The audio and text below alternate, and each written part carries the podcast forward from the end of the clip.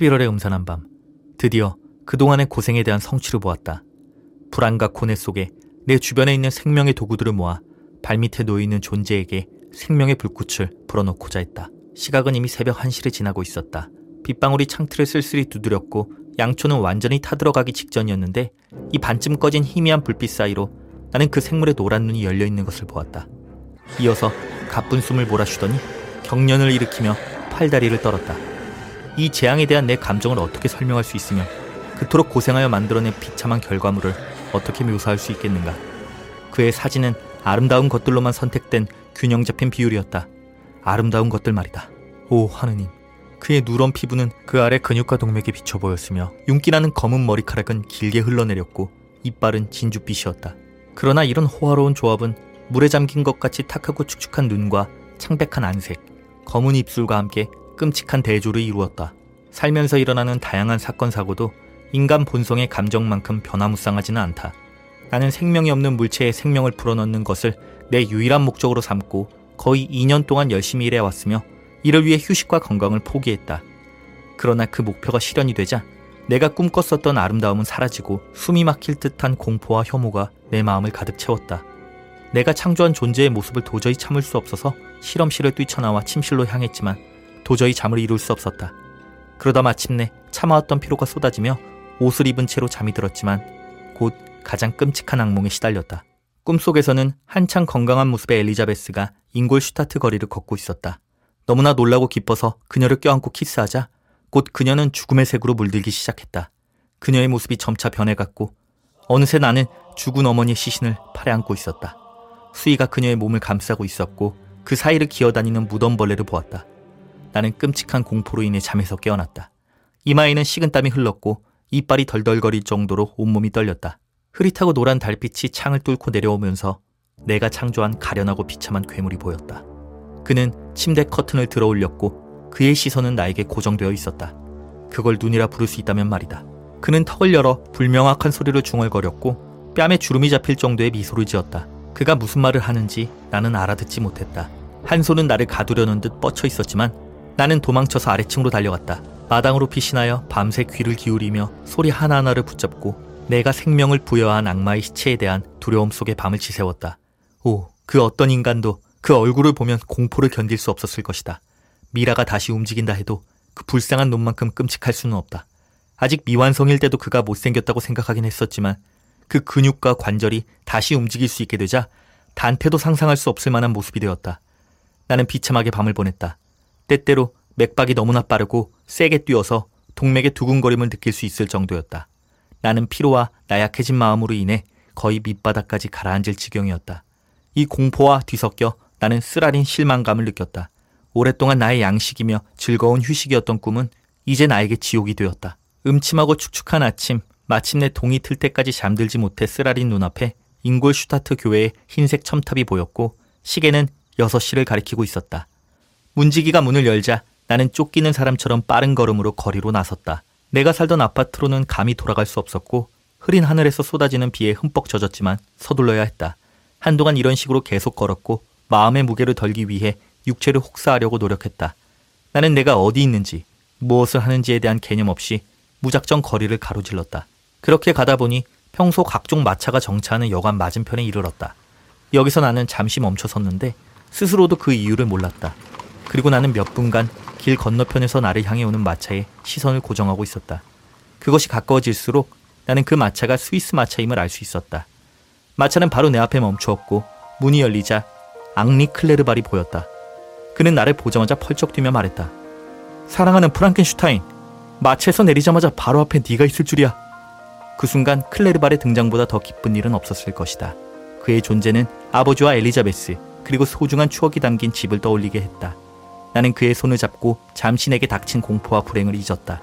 갑자기 수개월 만에 처음으로 고요와 기쁨을 느꼈다. 나는 친구를 가장 정중하게 맞이하며 우리 대학을 향해 걸어갔다.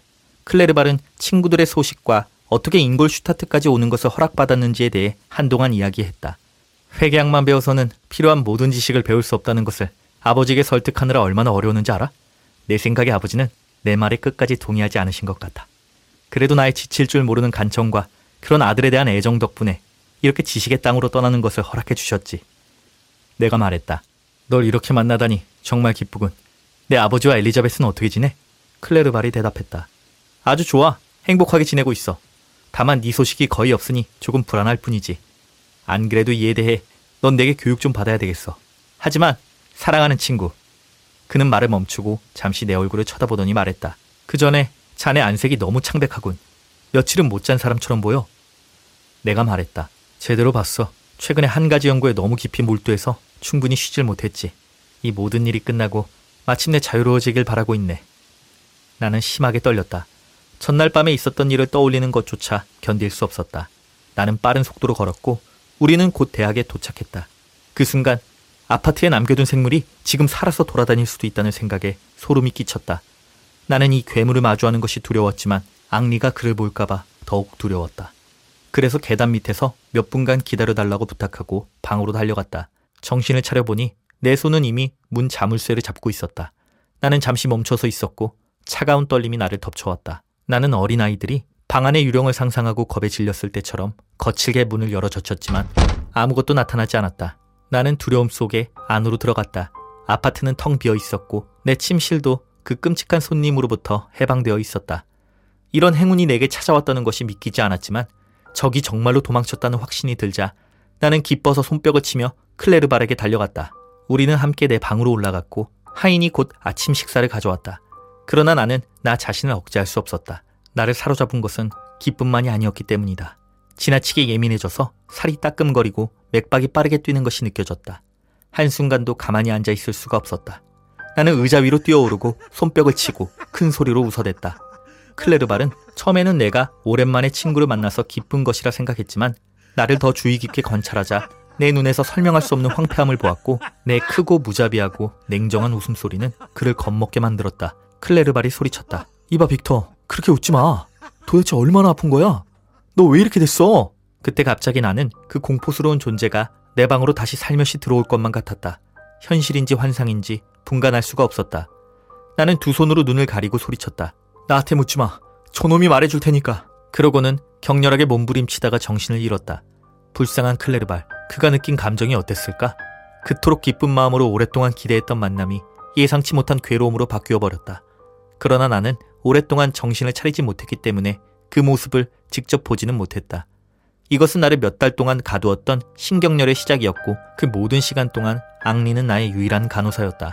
나중에서야 나는 앙리가 연로하신 아버지의 건강 상태와 비탄에 빠진 엘리자베스를 생각해서 내 상태를 집에 알리지 않았다는 것을 알게 되었다. 앙리는 내가 반드시 회복될 거라 믿고 속 깊은 배려를 한 것이다. 그보다 더 친절하고 세심한 간호사는 없었을 것이다. 그러나 나는 정말 아팠고 확실히 내 친구의 정성 어린 간호가 없었다면 회복할 수 없었을 것이다. 내가 생명을 부여한 괴물의 형상은 내 눈앞에서 사라지지 않았고 나는 그에 대해 쉴새 없이 말했다. 분명 히는 앙리를 놀라게 만들었다. 그는 처음에는 모든 이야기가 나의 혼란스러운 머릿속 상상에 불과하다고 믿었지만 내가 계속해서 같은 주제에 대해 끈질기게 되풀이하는 것을 보고 실제로 어떤 비정상적이고 끔찍한 사건이 있었음을 짐작했다. 빈번한 제 발로 친구를 놀라고 슬프게 하기도 했지만 아주 천천히 회복되었다.